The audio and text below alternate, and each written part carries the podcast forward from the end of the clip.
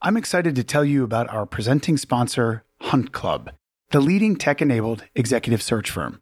For Rick and me at Cedar Grove, one of our obsessions is identifying and cultivating talent. Selfishly, it's one of the reasons we teach Art of Investing. The class allows us to get an unfair, early glimpse at some of the best talent out there. But we all know the talent universe is vast and competitive, so beyond simply relying on our own networks, we've partnered with Hunt Club to assist us and our portfolio companies with all things search. Through its proprietary software and approach, Hunt Club is able to harness the networks of literally thousands of leading professionals to make warm introductions and personal referrals during a search. In our minds, gone are the days of relying on only one recruiter's Rolodex or on simply who's top of mind that week. By leveraging Hunt Club's network and technology, we've been able to unlock much more powerful connections, and we've been able to consistently find the right people for the right roles. So if you're looking to truly harness the power of networks with the ideal solution for all of your talent needs, visit huntclub.com/aoi to learn more and get connected with our good friends over at Hunt Club.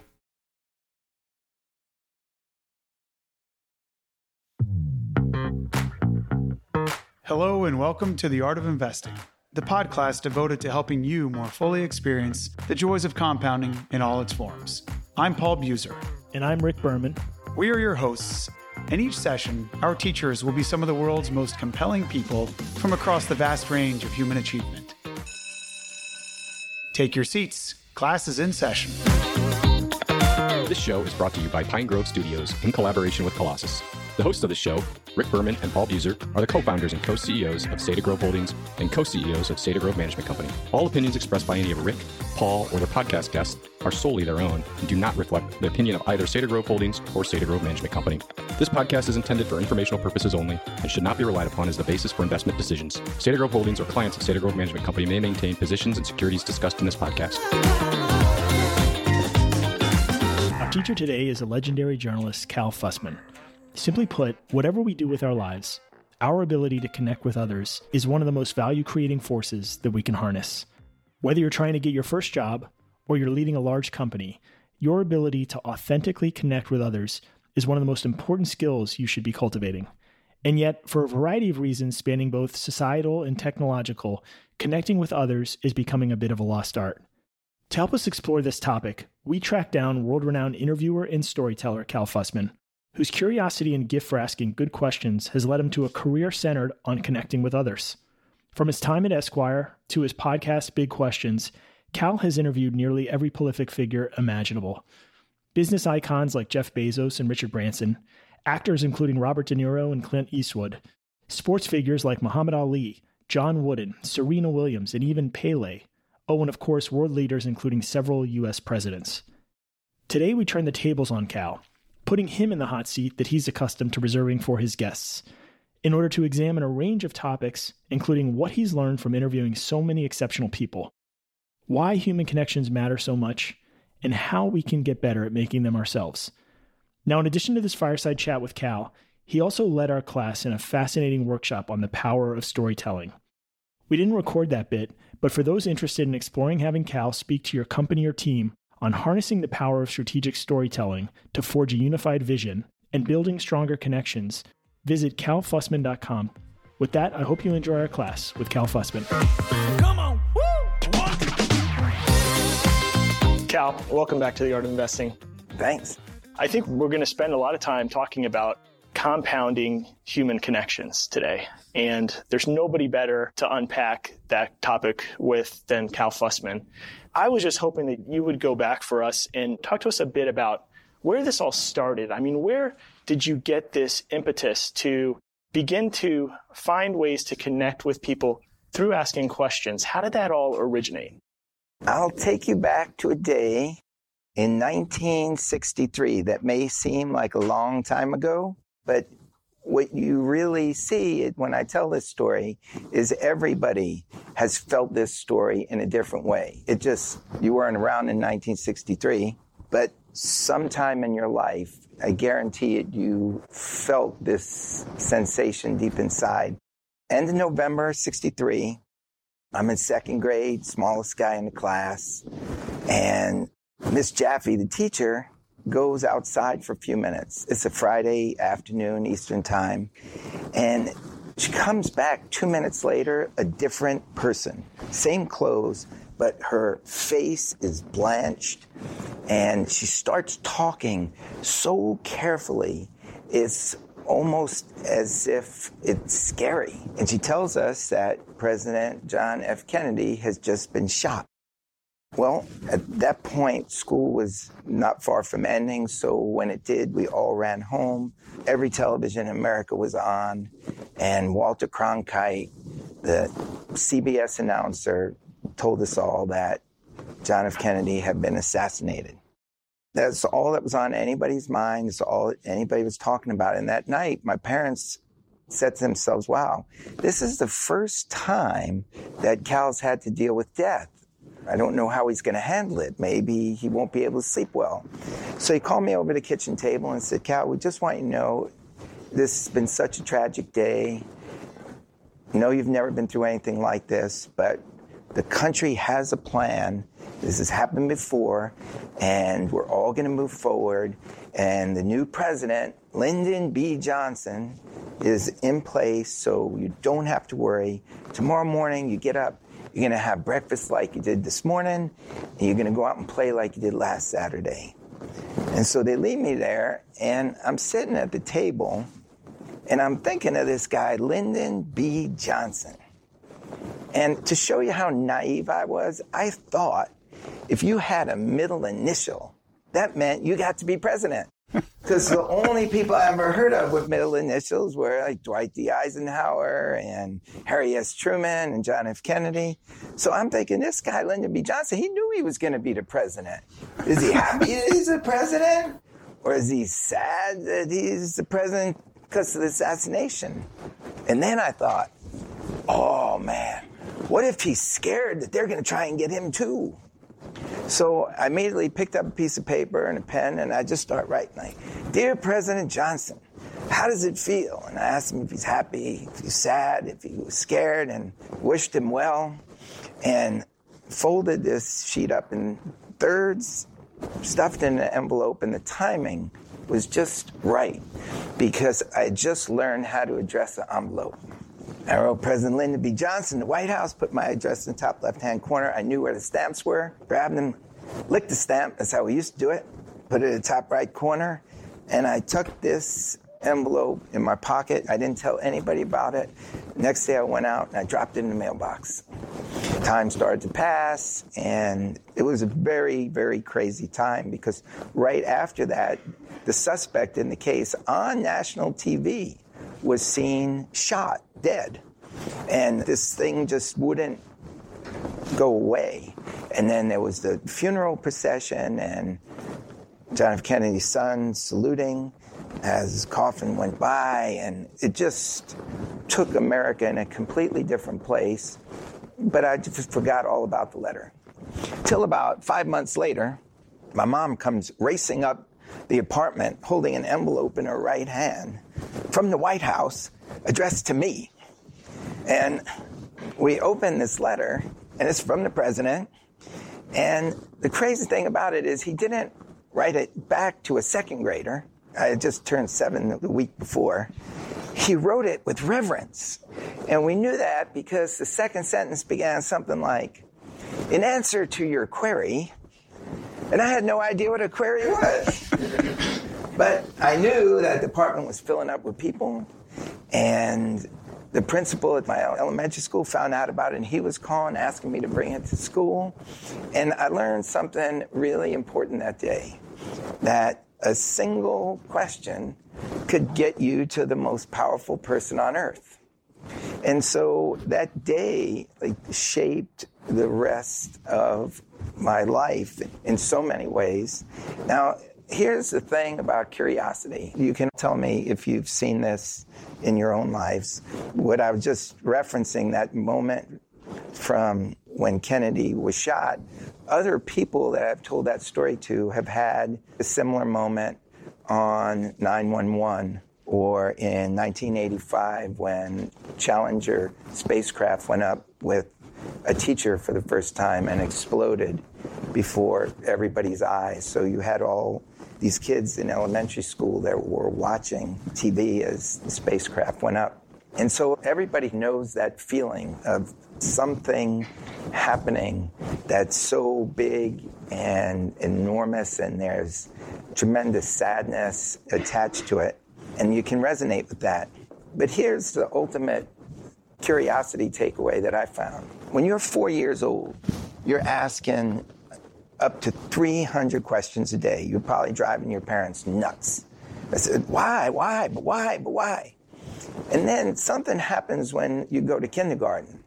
They tell you, you can't just blurt out why. You can't just ask a question. You got to raise your hand. And then you just see the kid just, oh, choose me, choose me. But as time goes by, the questions get less and less, and then middle school comes, and it can be embarrassing to ask a question. And then the more time passes, the more curiosity can be tamped down. You get your first job out of college. Imagine you're in a position where you're around all people in the company who are older, experienced, and something comes up that you don't understand. Are you going to ask the question and say, I don't understand? Or admit that you don't understand? Or are you just going to be quiet and hope that you'll somehow figure it out? A lot of people remain quiet. And curiosity just keeps on getting tamped down. And my curiosity, because of that day, just kept compounding. Wherever I went, I just looked for ways to ask the right question. And it took me to interview many presidents and Nelson Mandela and Mikhail Gorbachev and people who shaped the world over the last 75 years. So that was a moment for me that got it off the ground. It's a remarkable story. I do think about, of course, the presidents that you've interviewed and a lot of individuals who, on the one hand, have accomplished the extraordinary, but also many who are very hard to, eggs that are hard to crack. And you've had a gift at opening up some of these individuals in a way that others have not been able to, in a really authentic way, too. When you are sitting down with somebody, and this can apply to all kinds of interactions with people, whether it's an interview or, or some other context, with that first question, there's so much riding on where you begin. And your advice to us and to the class was to take that first question and don't aim for the head, but aim for the heart. And we've actually sought to apply that in Art of Investing since that point. But I'd love to hear again just where that wisdom came from, and I'm sure it was reinforced over time. Yeah, two stories come to mind. I'll explain the setup and then how it came to light right in front of my face where I was doing it, but then I understood what I was doing many years later. So, what happened is when I graduated from college, I got a job as a journalist, and that makes sense because I was asking questions all the time and loving to write stories. And after a couple of years on newspapers, I found this amazing job in New York writing for this magazine where I was able to go to the bar every day after work with some of the best writers in America. And it was like a dream. I'm going to interview the Pittsburgh Steelers while they're trying for their fifth Super Bowl ring. And I couldn't asked for better. This was my dream. And then this magazine just went out of business. It was a critical success, but not so financially. And so I just didn't know what I was going to do. And so I called up my mom. I said, you know, I think I'm going to take some time off and do a little traveling. She said, oh, that's a wonderful idea. And she had no idea when she said it that it meant I wasn't coming back for 10 years. I'll tell you how the trip got going and the way it played out. It really comes down to four words. I had no money. I had a little money, but not enough to stay in hotels, certainly not every night. So what I would do is I would go to a train station or a bus station and I would get a ticket. I wouldn't even ask where it was going. Didn't matter to me. What mattered to me was the trip down the aisle. As I'm walking down the aisle of this train or this bus and I am looking for an empty seat. An empty seat next to somebody I'm looking at, feeling like I can trust them and they can trust me because once I sit down and that train starts rolling, I know a conversation's going to start. At the end of that conversation, at the end of that ride, I need them to invite me home because otherwise I got no roof over my head. And so that is where it started. And I'll tell you how serious I took this. I could be walking down that aisle and I pass just approaching a beautiful woman. Could be a supermodel. There's no rings on her finger. And she sees I'm different and she's smiling at me. And I just walked right on by. Because let's face it, there was no way she was taking me home. Grandma in the back, that 87 year old Hungarian toothless grandma, she could be a winner. So I'd go back to the spot next to grandma. I sit down and the train starts rolling and I turn to her and say, what makes a great goulash? She doesn't speak any English. Now we're trying to play charades. It's making no sense to either of us. But the great thing was, this was before the Berlin Wall came down. There were always young people in college who were wanted to learn English, and they would come over. He wants to know how do you make a great goulash.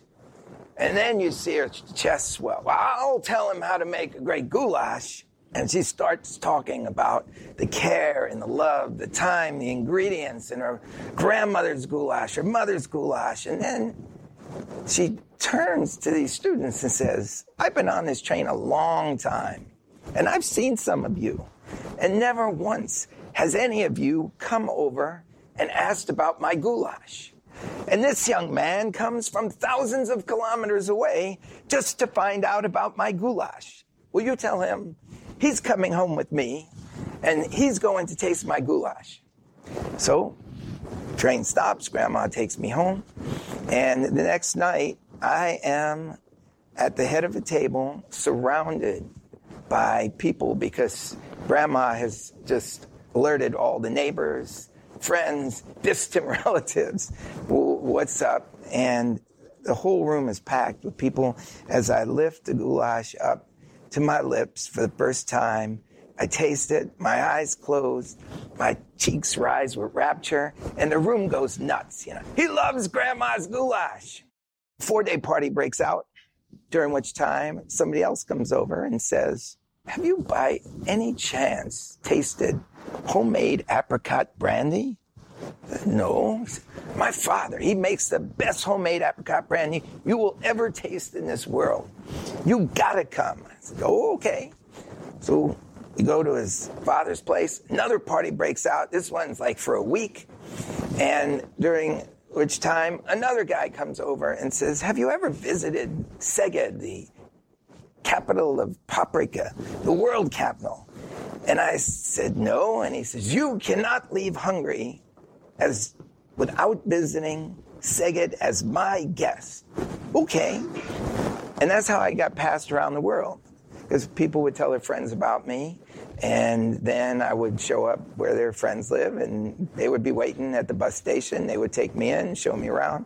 And so it was a grand tour of the world for 10 years. And that is where I really learned to interview. Now, I don't know what it would be like if you tried something similar now. Because number one, you get on a train or get on an airplane, people got earbuds in. It's not as easy to start a conversation. And then I was just in South Korea and I realized another thing that I would do is I would go to a restaurant and I would try to order the local food in their language, which I always messed up, which always made the person who was in charge of serving start to laugh. And then this whole conversation would break out to help this poor guy get the best food, which would lead to, well, you've got to try this restaurant and that. And they'd all want to take me around. It was just so natural. All I had to do was mess up somebody's language Whereas now in South Korea, I went into this restaurant and there was this video display up and it had a picture of the breakfast and the price. And you just tap it and it comes to you. So there was no connection other than the transaction. That got me very concerned because I'm just seeing how we are all being disconnected in really small and some very big ways. And it's one of the things that I'm trying to stop and help connect people, even with the stories that I hope you'll be telling later on. Perhaps you'll be able to use them in a job interview and connect with the right company. So that is the setup to when I first noticed the moment you're talking about. Do you want me to tell the Gorbachev story now? I'd love for you to tell it. Let's go. Okay, out. So after going around the world like this and meeting so many people on buses, it was the way I learned to interview. So when I came back to the United States and I started working for Esquire magazine, and I'm interviewing people who shaped the last 75 years, my interviews were different from everybody else's because in my mind, I was putting them in the empty seat on the train next to me. And the best example of this came in February 2008. Um, I want you to come with me to New Orleans because Mikhail Gorbachev is in town to speak about abolishing nuclear weapons. Now, this was years after he was the leader of the Soviet Union. But as I tell this story, it's even more impactful now because everything that you're seeing going on in the world in Ukraine is happening because we're not following what Gorbachev hoped to achieve with a sense of openness and breaking down barriers. So I'm sitting in a hotel lobby waiting to meet him. I got an hour and a half to ask him any question I want to fill up Esquire's What I've Learned column. I've done my research, well prepared, ready to go. Phone rings. It's the publicist. Cal, sorry to tell you this, but your time Mr. Gorbachev is gonna have to be cut short. So now I'm a little concerned because this column that I write, what I've learned, it's not in my words. It shows up in Gorbachev's words. And those words can't just be any words. They gotta be extremely wise words, nuggets of wisdom. So there's no way I can fluff this up or fill it out. I need an hour, at the very least 45 minutes to reach into him and extract the wisdom to fill up that column. So I say, how much time do I got? And the publicist says, 10 minutes.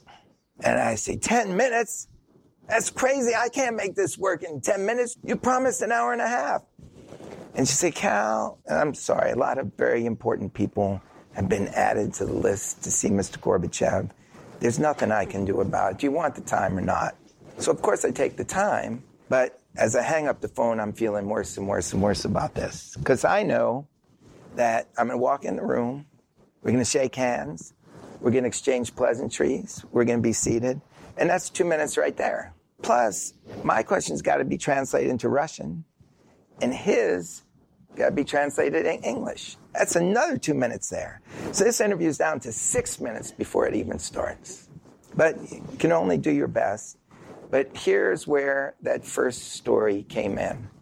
Because when I wrote that letter to President Johnson and I got the response that I did, it was like putting a payment in that was going to compound and start compounding. And so I wasn't panicked. I just was able to go in there because I knew there was a lot of compound curiosity in there. And I knew a secret that I hope everybody will walk out of this room with. And that is that the best questions make the person asked just as curious about the answer as you are. They might be even more curious about the answer than you are. So Point of time arrives, publicist escorts me into the conference room, and there he is, Gorby. Look over me, he's a little older than I remembered. And I just looked at him and I knew he's there waiting for the first question to be about nuclear weapons, to be about Ronald Reagan, to be about world events.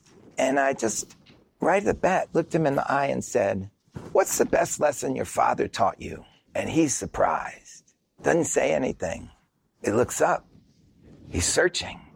And then it's like he's seeing a movie of his childhood playing out on the ceiling. And he starts telling me this story about when he was a boy.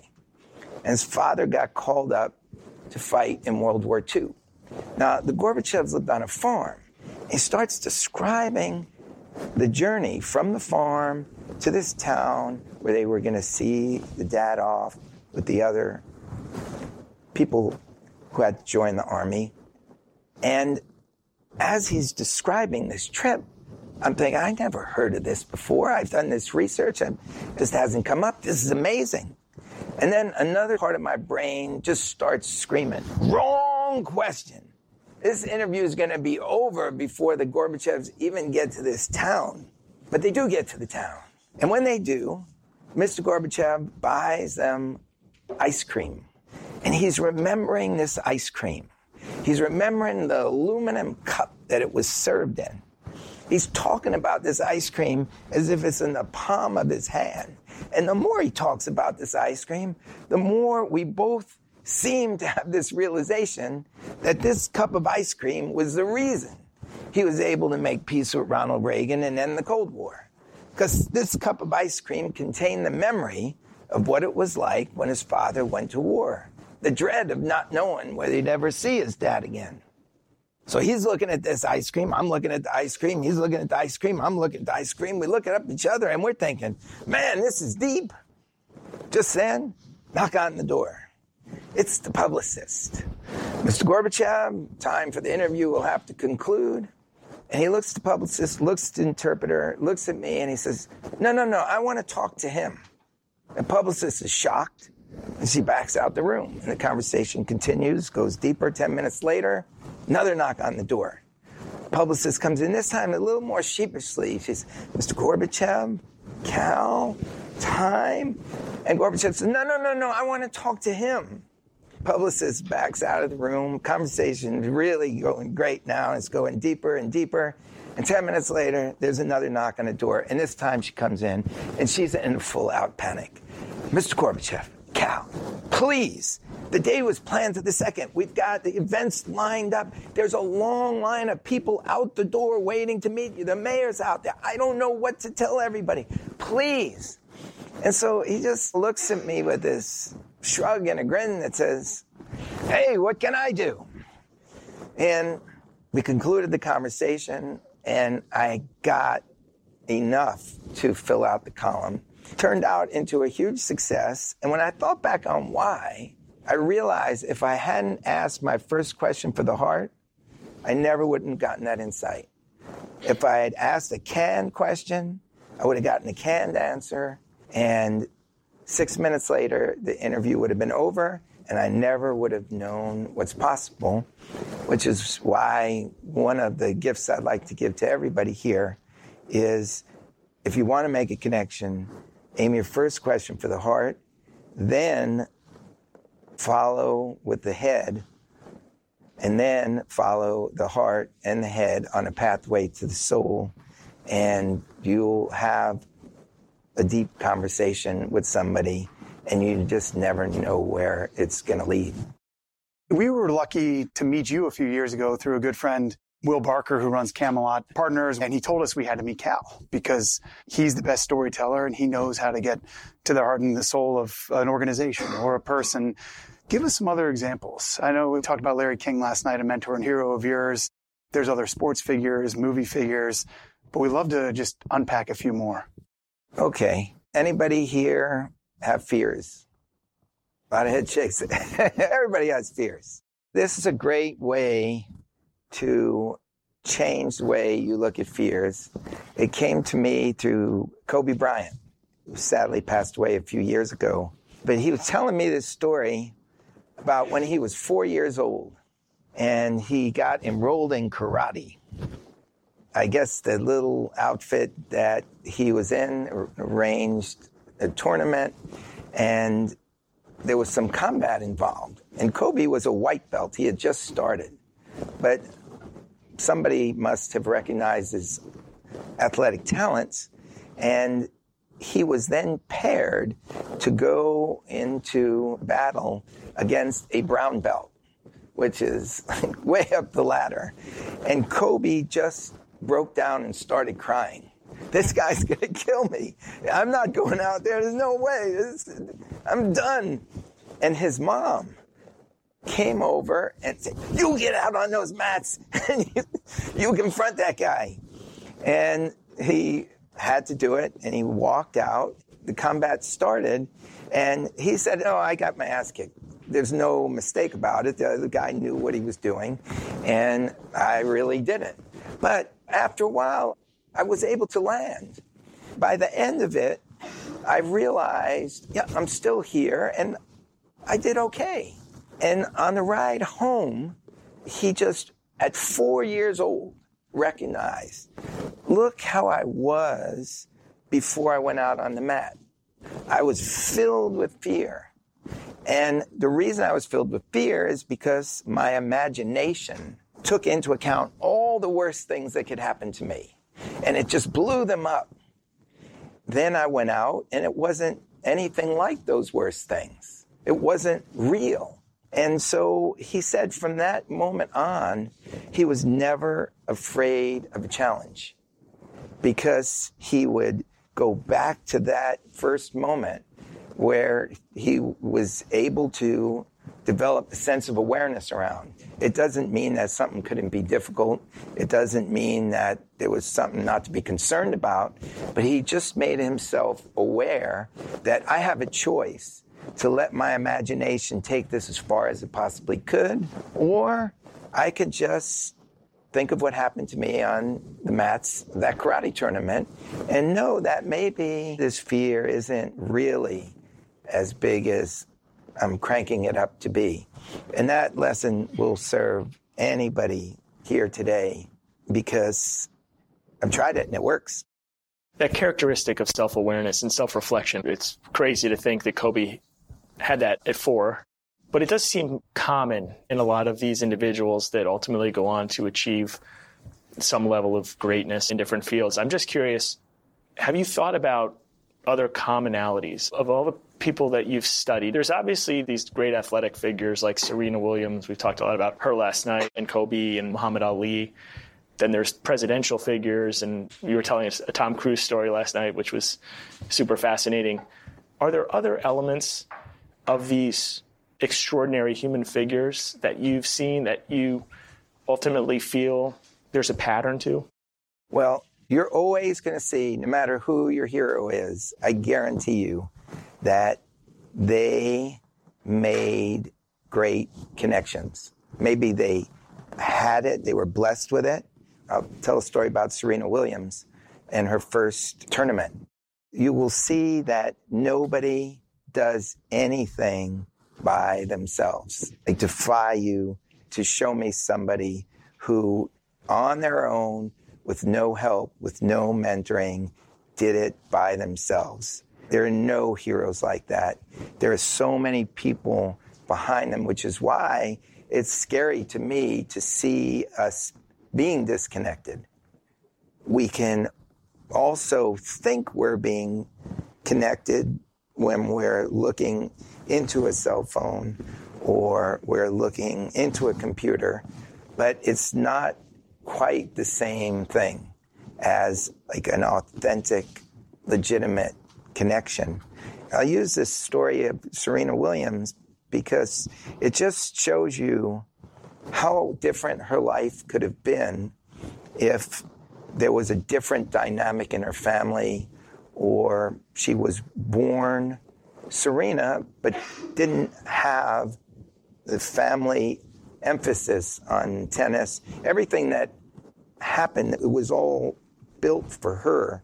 So what happens is her dad starts both Venus, her older sister, and her playing tennis at a very young age. They're in Compton, California. It's not like there are beautiful clay courts to play on. It's a very rough neighborhood.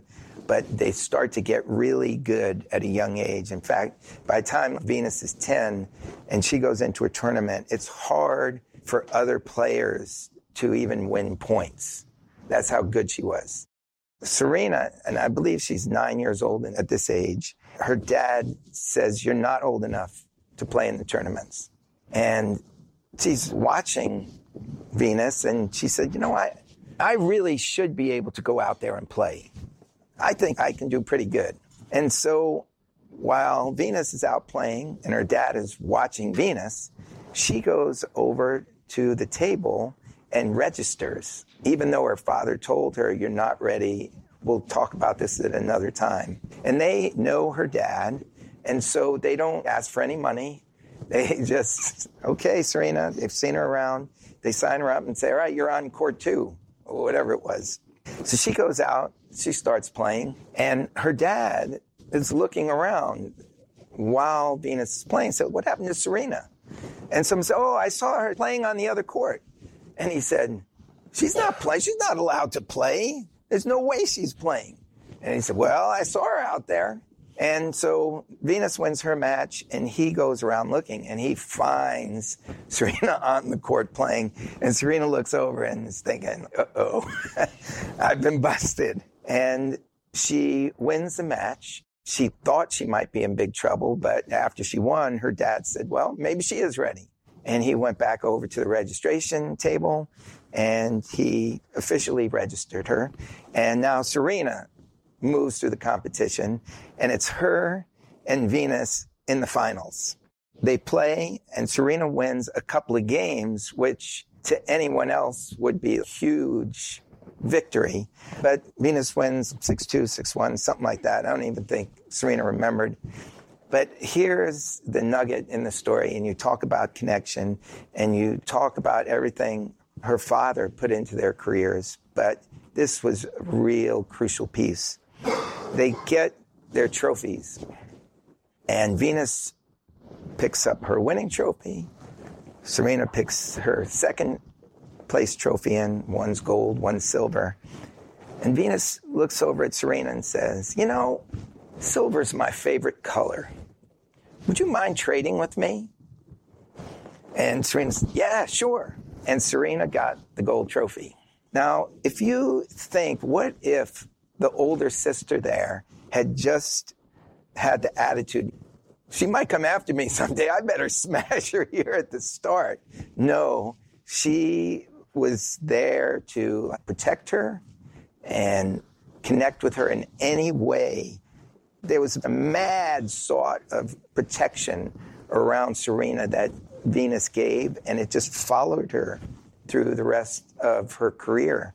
And so you think of what she was blessed with from the start, the dad's ambition for them both, but then to have that protection and to be given the permission to be as good as she could possibly be followed her for the rest of her career. Outside of compounding connections and having a partnership, you've often talked about the need for resiliency and how tough life is. I know we're here with some younger folks who maybe have seen a lot of challenges, maybe haven't yet, but with the passage of time, it's inevitable in any life. What stories do you have, maybe looking at someone over the course of their entire life, where they've fought through and they've compounded in unique ways, whether it's with capital or companies or relationships or knowledge? But would love for you to just unpack that a little bit. I got one I just found. This guy became a hero to me. I had never heard of him. I was in Korea not long ago, and I was up by the DMZ, where the border between North and South Korea is. And I saw a picture in the museum they have there of a man next to a cow in this museum. And I'm thinking, what is going on? I'm told that his name is Chung Ju Young. And he was born in 1915. He was born in North Korea as a farmer. I think he's the oldest of seven kids. He was doing a lot of labor and it just made him wonder is this all my life is ever going to be? And he wanted more. So when he was about 16, he ran away from home to try to make it somewhere. His father immediately found out, got him, brought him back. I don't know, if it was a year later. He ran away again. His father went out and brought him back. On the third time, he took one of the family's cows and he sold it to get money for a ticket that would take him as far away as possible so that he wouldn't get caught. And he did go far, but eventually they found him and they brought him back. It Wasn't until the fourth time that he was able to spring his escape. And he ended up in South Korea doing some odd jobs. He was taken advantage of, like at a construction site, but he started to make money on his own. And he got a job as a delivery boy for a rice company. And all the people that he delivered to apparently just were really impressed. And they told the owner, who promoted him to the store. And then a year later, the owner of the store got sick and he just turned to Chung and he said, I want you to take over the store. So he takes over the store and it just starts going into the stratosphere. It's doing great, but it was the time of Japanese colonization and the Japanese said no money is going to be made through rice from a Korean store and they shut him down. And so he went back up home, but he still has ideas. And he eventually comes back to the South. Without knowing much about cars, he starts an auto body shop. And same thing, he figures out ways to hire people to do the work faster, cheaper. People love it. And then, just as it's rising, the war breaks out, and Japan says, No, we need this factory for our war effort. They shut him down. It goes back up north, and after the war, he didn't know much about ships, but he started to build ports, did some shipbuilding, and then started a car company, which you all probably know. It's called Hyundai. And it's now, I think, the third largest seller of cars in the world, or at least in the United States.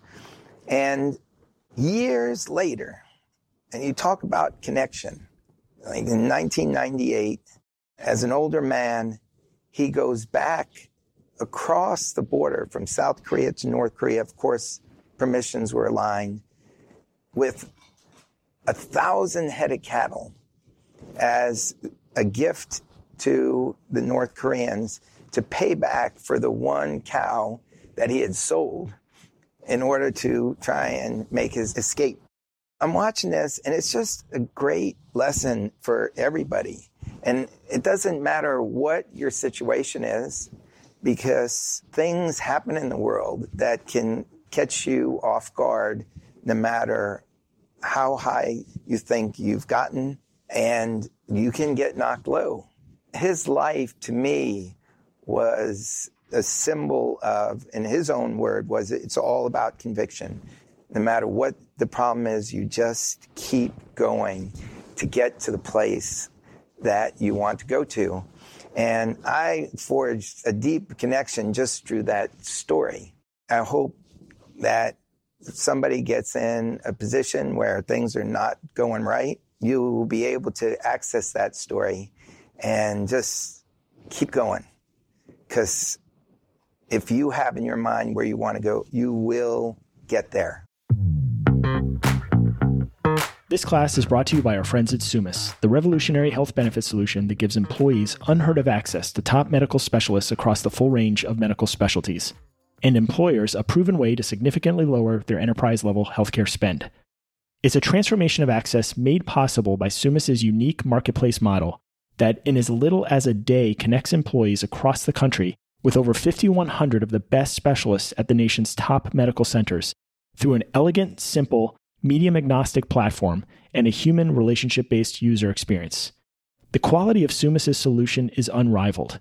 They are currently delivering 7 to 10 times higher employee engagement, a 9.4 out of 10 employee satisfaction rate, and all while driving meaningful and measurable healthcare cost savings for the companies they serve. Now, we are delighted Summus customers, as are many companies in our ecosystem, all of which are having amazing results both in better health outcomes and material cost savings. So, if you're looking for a benefit that provides huge value to both your employees and your bottom line, visit summusglobal.com. That's S U M M U S global.com.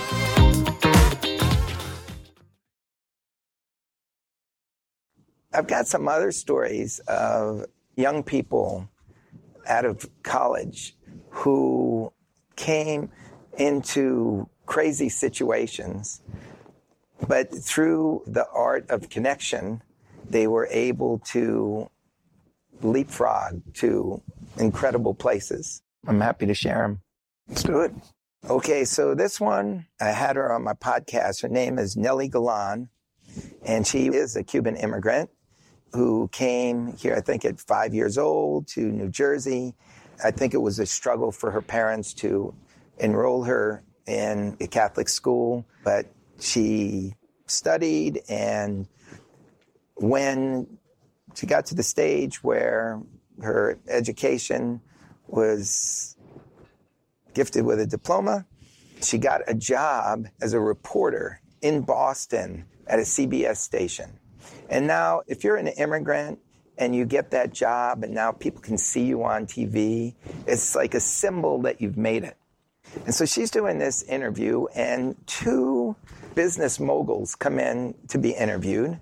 And they obviously saw something in her because at the end of the interview, they said, What are you doing? Where do you want to go? Because we just got a TV station in New Jersey, and we're looking for one person to get it started.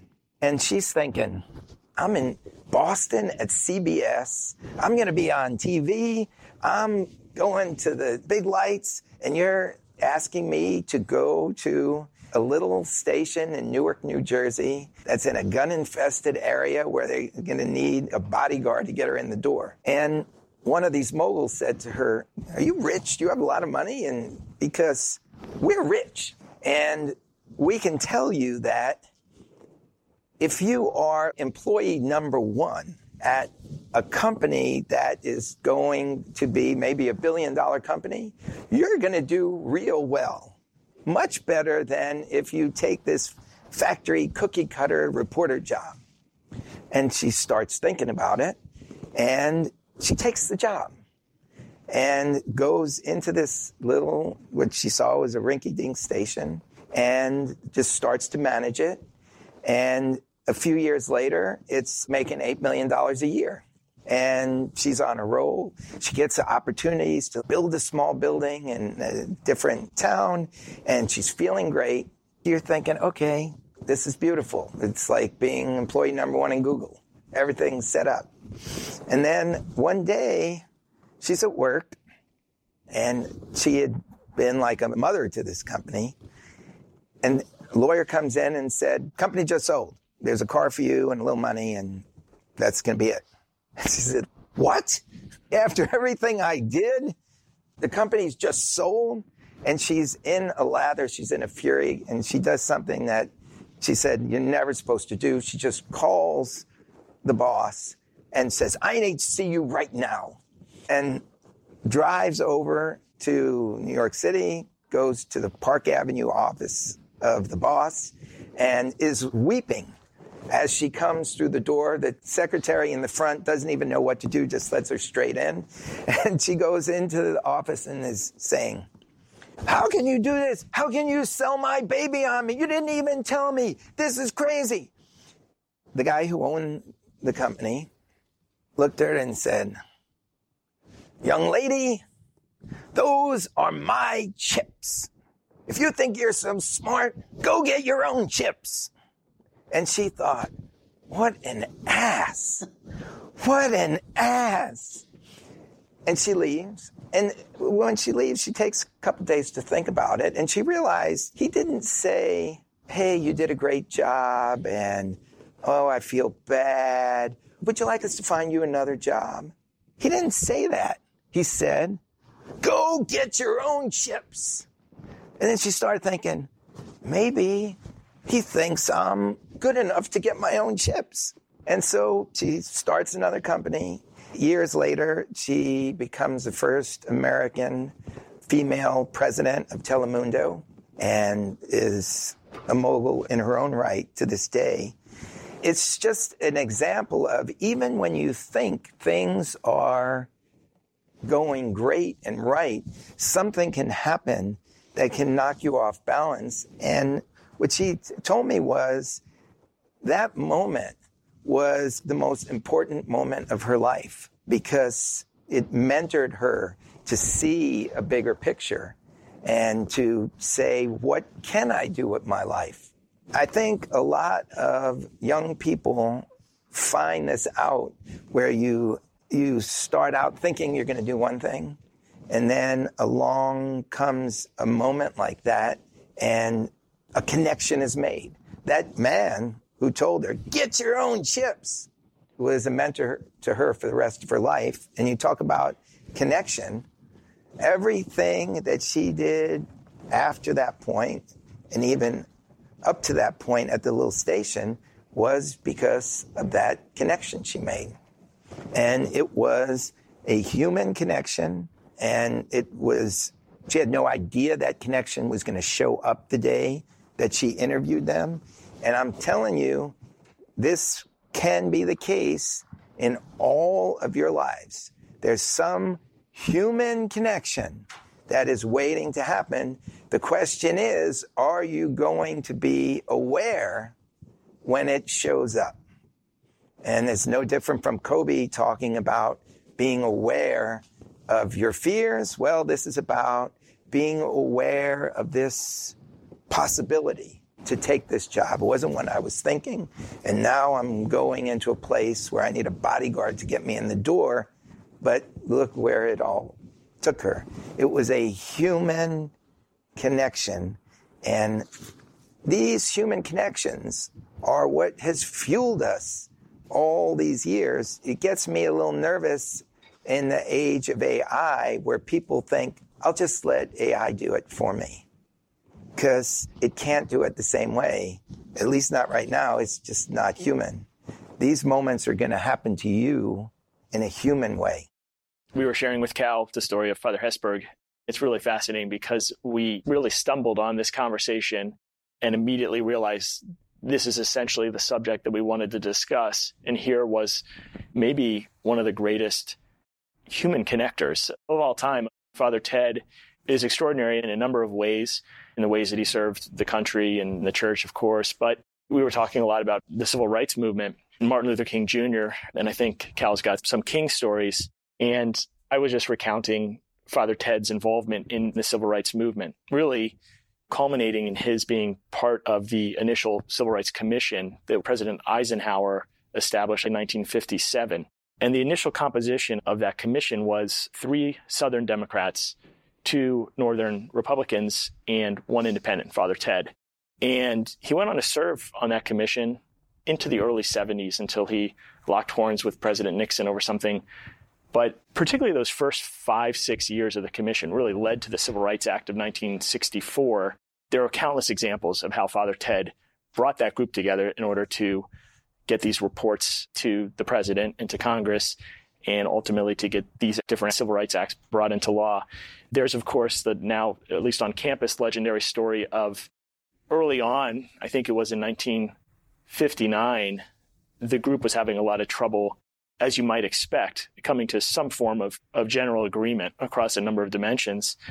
And one of the things that Father Ted observed was that while most of the commission disagreed fundamentally on a lot of things, including their politics, most of them were actually avid fishermen.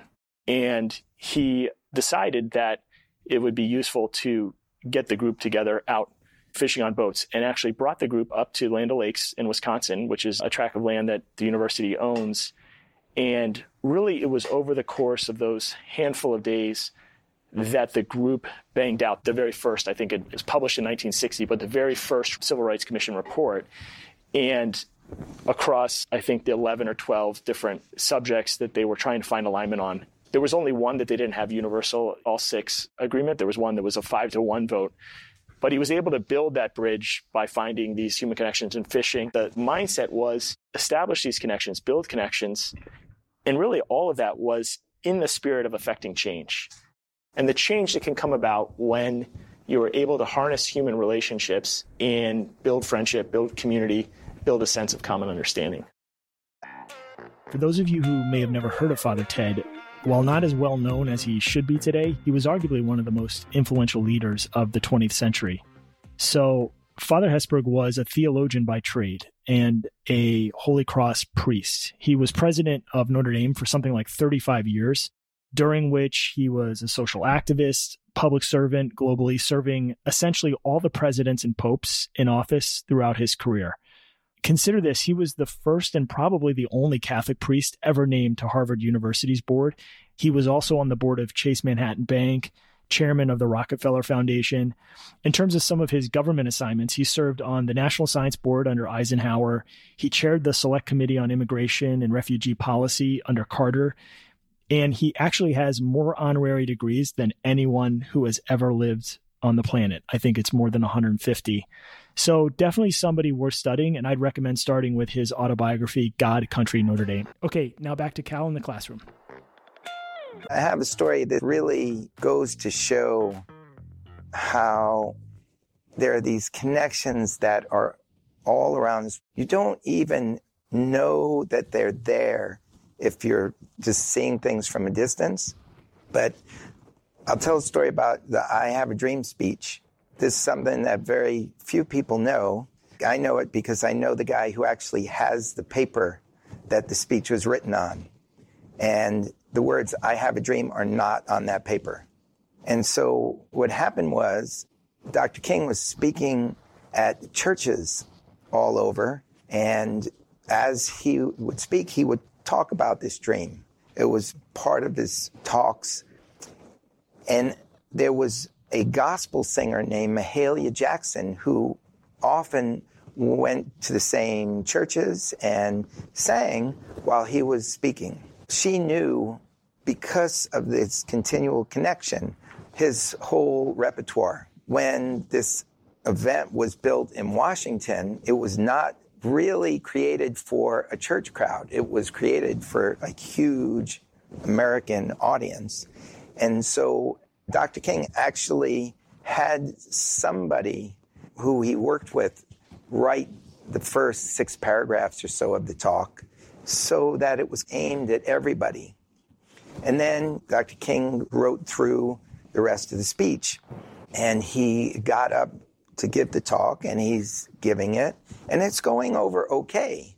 But if you're Mahalia Jackson, the gospel singer who knows what's possible, you're looking out at the crowd and thinking, uh oh, this is not going the way she had hoped the crowd is responding nice and warmly, and it's going well. But at about three quarters of the way through, and there's a ring of people behind Dr. King as he's giving this speech, he pauses for a second, and Mahalia Jackson shouts out, Tell him about the dream, Martin. Tell him about the dream.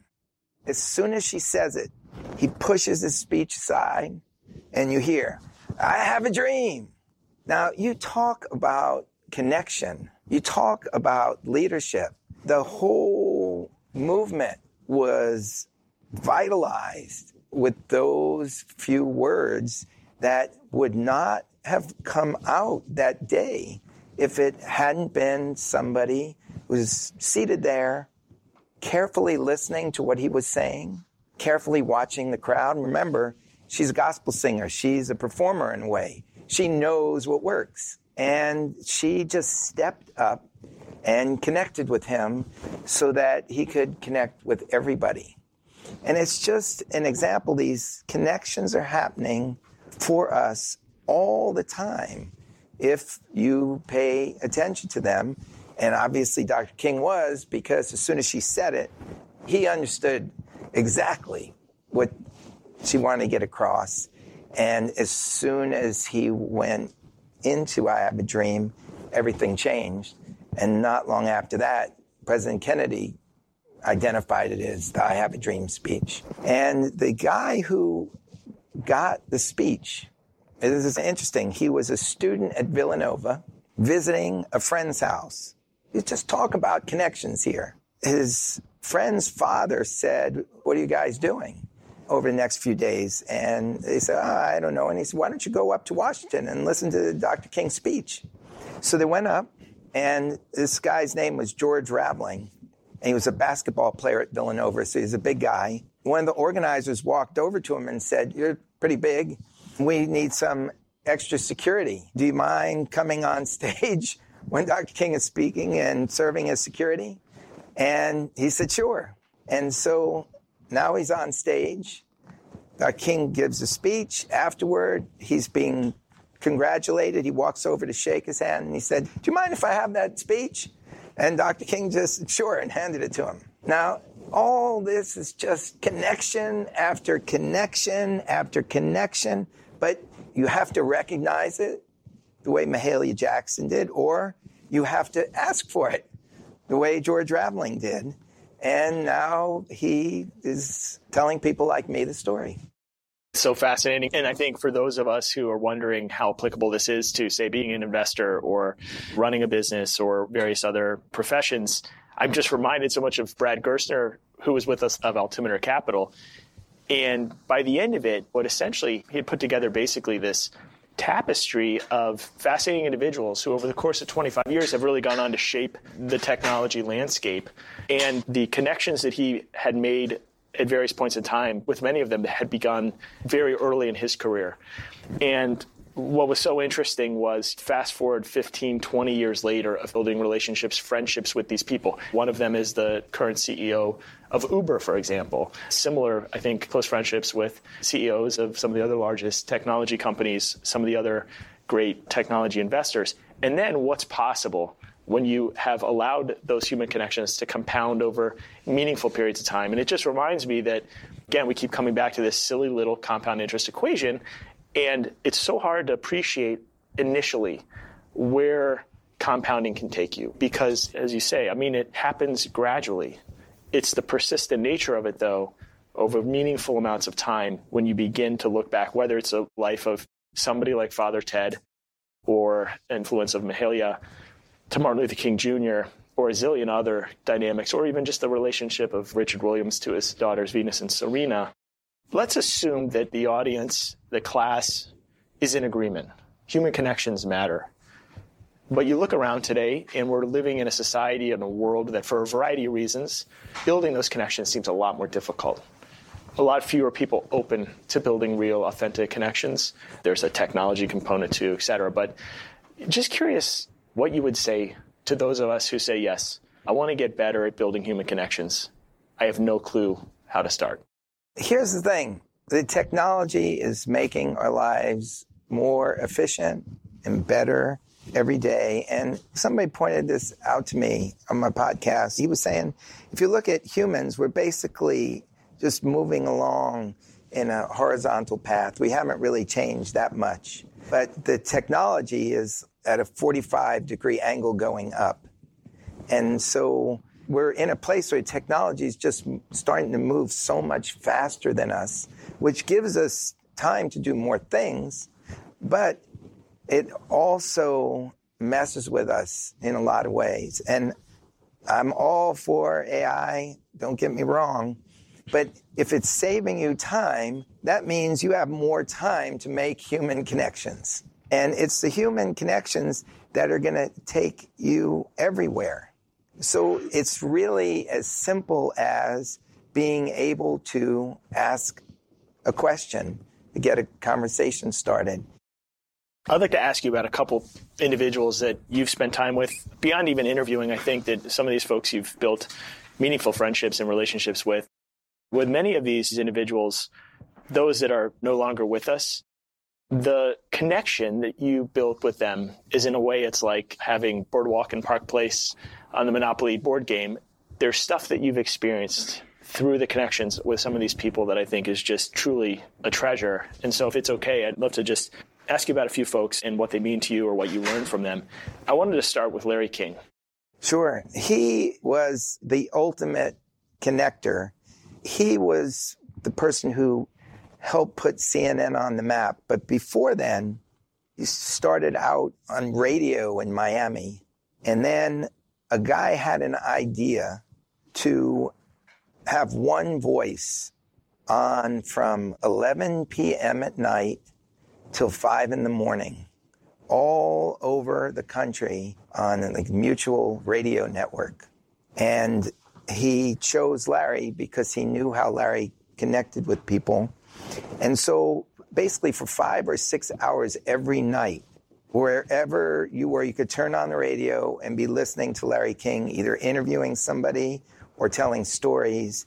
And for many people who worked at night, he was like a friend because you just keep tuning in night after night after night. And then he got the job to anchor CNN at 9 p.m., which meant that you could watch Larry at 9 o'clock. And then he went off at 10 on CNN, but he would say, Tune in to me on the Mutual Network from 11 to the morning. So, literally, for six to seven hours a day in America, you could be listening to him communicate his work. And he would have meals with people in Washington. It was power lunches. When he went out to LA, he had breakfast in Beverly Hills at a place called Nate Al's old school deli. And I went out there to help him write his autobiography in 2008. And he said, just come to breakfast. Everybody at the table was 75 or older except me. And breakfast was every day. At this breakfast, anybody who walked into this place and everybody knew Larry was there would come over to the table. So if you would see people in finance like Mike Milken or Rupert Murdoch of Fox, they would just stop in at the table, sit down. The owner of the New England Patriots, Robert Kraft, and he just had this way of connecting everybody. So I had breakfast with him every day that we were both in town for about 12 years. But the interesting thing that I was relating this morning is that my daughter, who was six years old at the time, started to come to breakfast every Saturday. And then it became every Saturday and Sunday. And she became a member of the club. It completely changed the way she might have seen the world because if you're six or seven or eight and a young girl and you're suddenly around men that are over 75, you get used to something else. And so when she graduated from college and was going through her job interviews, in many cases, the interviewers were older men. And she was completely in a comfort zone because of all those connections that were made. And she was able to get a really good job. And there were a lot of reasons, but one of them was she was able to sit in on this king of connection and understand how it just rippled out like throwing a stone in the pond. It lands and then it just goes and goes because every person that Father Ted made a connection to, he understood that he was now connected to all their connections, which is the most relevant thing for everybody. You make one connection you have so many more connections. And I know it's easier to think of it in terms of social media where you see numbers on Instagram going up or Twitter, TikTok, and how many people you could reach. But these connections are different connections. You're seeing these people. You're looking into their eyes. You know whether to trust them or not. And so having somebody like that where you're with them all the time and you're connected to all their connections. I saw it. People would come to the table and Larry would say, Oh, hi, let me introduce you to Cal. He helps me write my books. All of a sudden, they were my friend. I didn't have to do anything. It's just another testament to this and why anybody would want to give this human connection away is crazy to me. And maybe you don't. It just harkens back. Talk about compounding. When I sat down at that breakfast table with Larry King, if it had been a bank account, I would have been a billionaire at that point because of all the people that he was connected to. It concerns me that we don't take advantage of it as much as possible. I hope that at some point everybody in their life will look up and realize, you know what? that could be a good connection and just follow all the ripples. Sharp left turn to boxing. You had an unbelievable opportunity to get to know Muhammad Ali, the champ.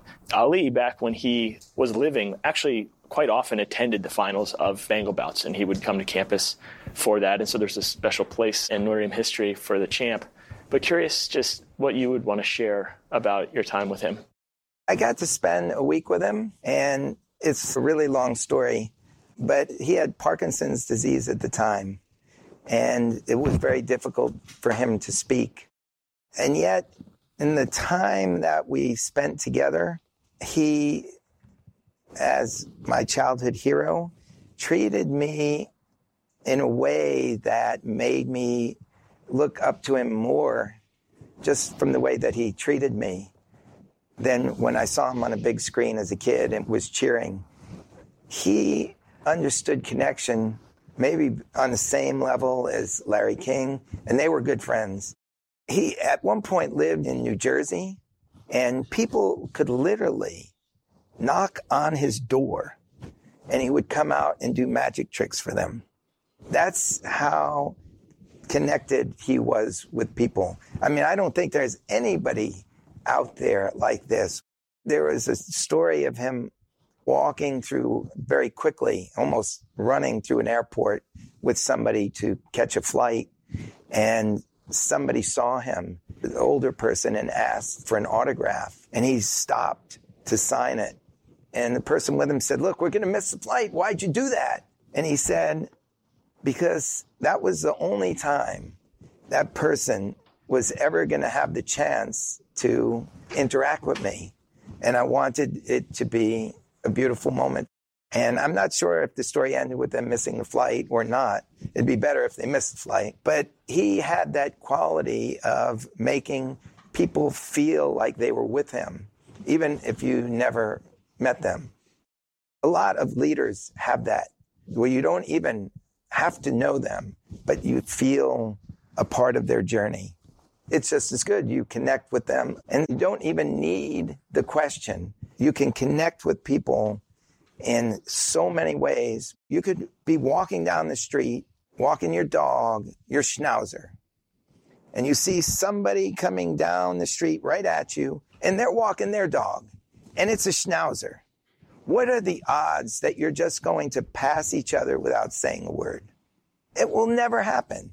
We are social animals. We are here to connect.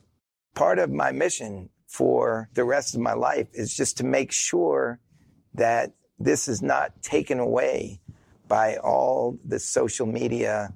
We think we're connecting, but we're really not looking somebody in the eye and having a human experience because that is where you're going to find the gratitude and joy and the good times. I'm not saying this can't happen through a phone, but there's just something different when it's human in real time.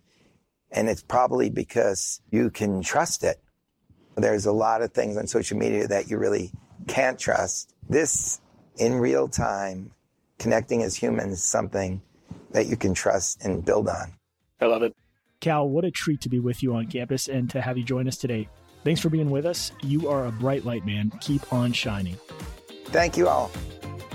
Thanks so much for showing up to class today.